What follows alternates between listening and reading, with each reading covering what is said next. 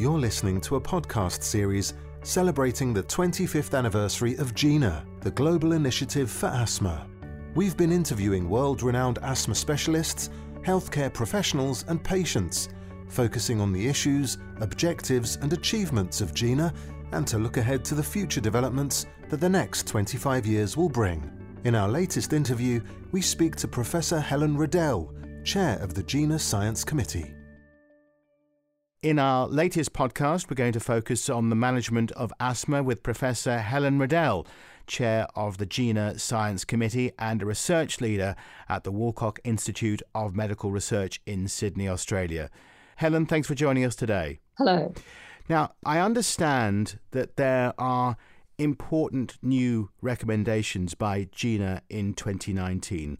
Can you tell us more? Yes, the most important change in GINA 2019 was that the treatment of asthma with short acting bronchodilators alone is no longer recommended for adults and adolescents. So, this is a very fundamental change because treatment with these short acting bronchodilators or reliever inhalers has been the starting treatment for asthma for the last 50 years and certainly um, has been in guidelines since they first were developed in 1989. So, what was the rationale behind the new recommendation? There was very long standing evidence about the risks of treating asthma with short acting bronchodilators alone. So, initially, asthma was thought of as being just a condition of bronchoconstriction, of narrowing of the airways and the short acting bronchodilators worked very effectively to relieve that. But what was discovered was that if the patient with asthma was just taking these medications alone, even though their symptoms were relieved, they were still at risk of having severe flare ups and of dying of asthma. And those risks increased the more that they used the short acting bronchodilators. We've known that for a very long time. And we've also known that inhaled corticosteroids, anti inflammatory treatment for asthma, would reduce the risk of dying of asthma by around half, even at a low dose. But the problem was that for people with mild asthma, particularly those with infrequent symptoms, it wasn't very appealing to have to take a regular treatment every day, even when they had symptoms. So GINA has gone through a long process, in fact, a 12 year process of identifying evidence for different strategies that could be used to reduce that risk, but without the need to take a daily regular maintenance treatment. I see. So, with the treatment of asthma, with short acting bronchodilators alone no longer recommended for both adults and adolescents, what are you now recommending instead of that? For adults and adolescents with mild asthma, one of the main treatments has been, as I mentioned, a low dose inhaled corticosteroid treatment taken every day. That is still recommended, but an additional alternative is now recommended, and that is to use a low dose of inhaled corticosteroid in combination with formoterol which is a rapid acting, long acting bronchodilator medication, using that as needed for symptom relief.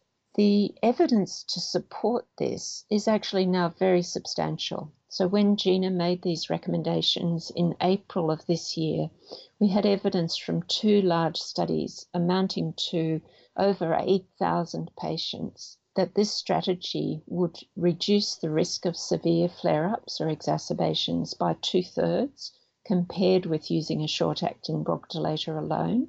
And it was as good as reducing exacerbations as a regular daily inhaled corticosteroid treatment. So it's very substantial evidence that was behind the change in recommendation. Not only did we now have evidence of the risk of treating with short acting bronchodilators alone, but we now had a feasible alternative that would be acceptable to patients. So, what sort of evidence do we have for as needed use of ICS plus formoterol in steps one to two? Do we have some safety data on that? We have two large studies in over 8,000 patients with mild asthma. The first of those compared as needed short acting bronchodilator with as needed budesonide formoterol and with regular inhaled corticosteroid with an as needed short acting bronchodilator. This study showed a two thirds reduction in risk of severe exacerbations compared with the short acting bronchodilator alone. The safety data from this study show that it's in fact much safer to use the low dose combination as needed for symptoms than it is to use the short acting bronchodilator alone because of that very substantial reduction in risk. There was a second study, a more pragmatic study, that compared the as needed budesonide formoterol with regular inhaled corticosteroid, and this showed non inferiority. So the two treatments had a similar effect on reducing exacerbations. In terms of other outcomes that are important to patients, there was a very, very small difference in symptom control assessed by the Asthma Control Questionnaire, but this was well below the level that we regard as clinically important. And there were no new safety signals with this treatment that were not previously known from use of that strategy as part of step three and step four and step five treatment. And can you tell us what are the main pharmacological treatment groups available for treating asthma? So, in many countries, these are called preventers and relievers, or in the US, controllers and relievers. So, the reliever medication will work within a few minutes to relieve symptoms when they occur, and many people will use those if needed before exercise.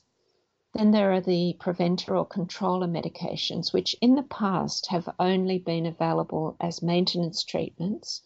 These are treatments that reduce the risk of severe exacerbations and reduce the risk of asthma related death by treating underlying airway inflammation and also by reducing the amount of the anti inflammatory treatment needed if a long acting bronchodilator is added as well.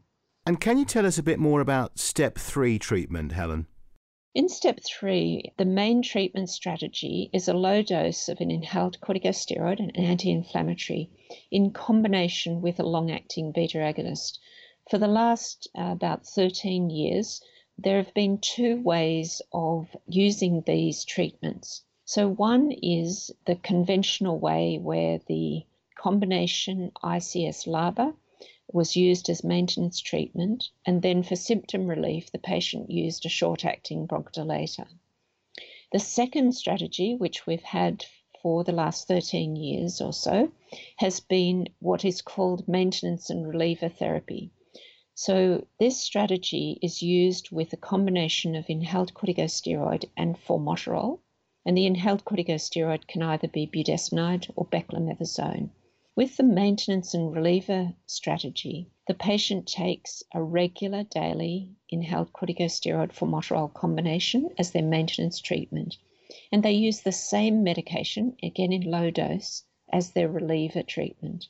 What has been established is that, particularly for patients at increased risk of an exacerbation or flare up, for example, through having one in the last 12 months, that the maintenance and reliever strategy reduces their risk of severe exacerbations very substantially compared with if they were taking the conventional ICS LABA combination with a short acting bronchodilator as their reliever. So these are two strategies that can be used in step three and with a higher dose of the inhaled corticosteroid can also be used at steps four and five. So you've mentioned using um, ICS formoterol as a reliever. Uh, can that be used for uh, other combinations?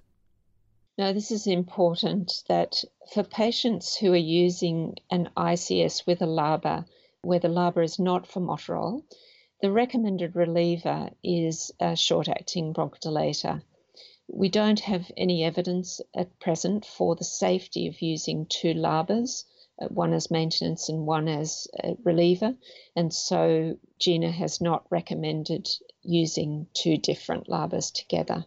And you mentioned higher doses of combination therapy in steps four and five. What if asthma is still not well controlled despite increasing the dose? What are the options? One of the goals of asthma treatment is to get good control of asthma, and that means control of symptoms and also reducing the risk of severe exacerbations or asthma deaths. An additional goal is to do that with the minimum amount of treatment. However, there are some people whose asthma doesn't respond to the initial low dose of combination therapy. And in that context, if they're taking it regularly and their inhaler technique is correct, then we may consider stepping up the dose to a medium dose of combination therapy. And then, in a small proportion of patients, it may need to be stepped up to a high dose of combination therapy. However, we really think it's desirable not to use that for a long period of time.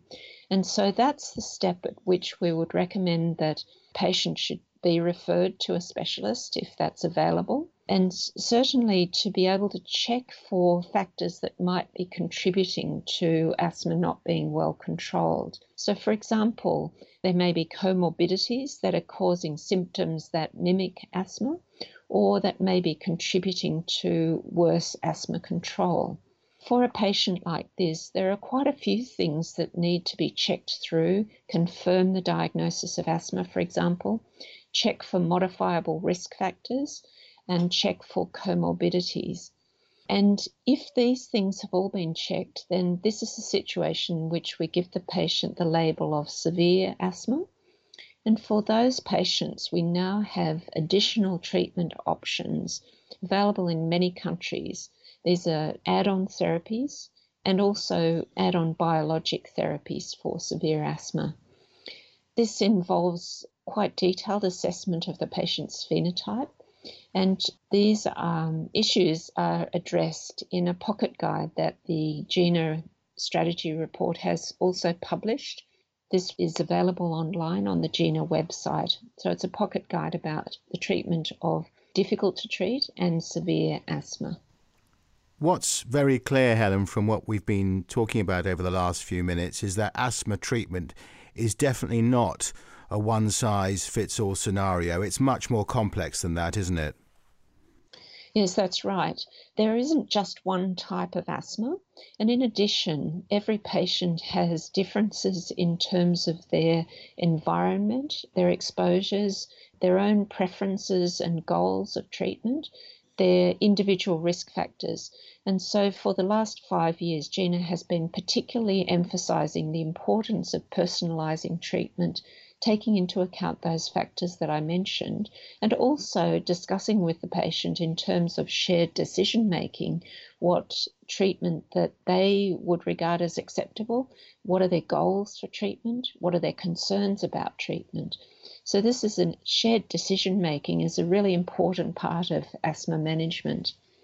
In the GINA stepwise treatment, what you'll see there are the preferred treatments, which means the treatments that will give the greatest benefit for the largest proportion of patients. But for each step, there are additional controller options that are mentioned. And these are the things that can be discussed with patients as additional options if their asthma is not well controlled. Can I ask a perhaps very obvious question, Helen? Are asthma drugs safe? Well, there's no drug I think that is 100% effective and 100% safe. When we're making treatment recommendations, we always take into account risks and benefits. And that's the risks of treating and not treating, and the benefits of treating and not treating. In the case of asthma medications, 50 years ago or even 30 years ago, the majority of treatment was with oral corticosteroids. They had really nasty side effects if taken long term or frequently. And the development of inhaled corticosteroids really dramatically changed the perspective for asthma in that the side effect profile is dramatically better. Always, when we're considering these treatments, we consider the risks and benefits. The risks of the low dose inhaled corticosteroids, either on their own or in combination, are minuscule compared with the risks of untreated asthma, which affects quality of life difficulty with employment, difficulty sleeping at night, difficulty exercising. So the effects of uncontrolled asthma are very substantial. And balanced against that, for low dose inhaled corticosteroids alone or in combination, virtually no side effects that are known. For patients that do need higher doses of inhaled corticosteroids, there is a small increase in risk. And that's one of the reasons that we have a focus in the GINA report on finding the minimum dose that is effective in controlling each individual patient's asthma. And we encourage stepping down treatment when asthma has been well controlled for a couple of months. Now, I know that GINA has been at the forefront of educating professionals and asthma patients about the importance of inhaler technique. Can you tell us more about that? Inhaler technique is one of those things that that might seem obvious for example, when you take a tablet, there's not much you can do wrong. But one of the things that I discovered very early in my professional life was that many patients were not taking their inhalers correctly, and some of them were taking their inhaler in a way that meant they were, in fact, getting zero medication. So I've been involved in research about inhaler technique for around 25 years, what we found was that around about 80% of patients were not using their inhalers correctly, and that when we corrected their technique, we got as much benefit as you would normally see in a clinical trial where you added an extra treatment or uh, increased the dose. The other concerning feature was that we found that many health professionals also were not able to use inhalers correctly. And so there's been a very substantial amount of work done to provide resources to help people know how to use inhalers correctly. And those resources are directed both at patients and at health professionals. In the GINA report, we emphasize inhaler technique on many, many pages in the report because it is so important. Inhaler technique and adherence together account for most of the problems with asthma control in the community. So it's really important that these basics are done well. Professor Helen Reddel, thank you very much for joining us today. Thank you.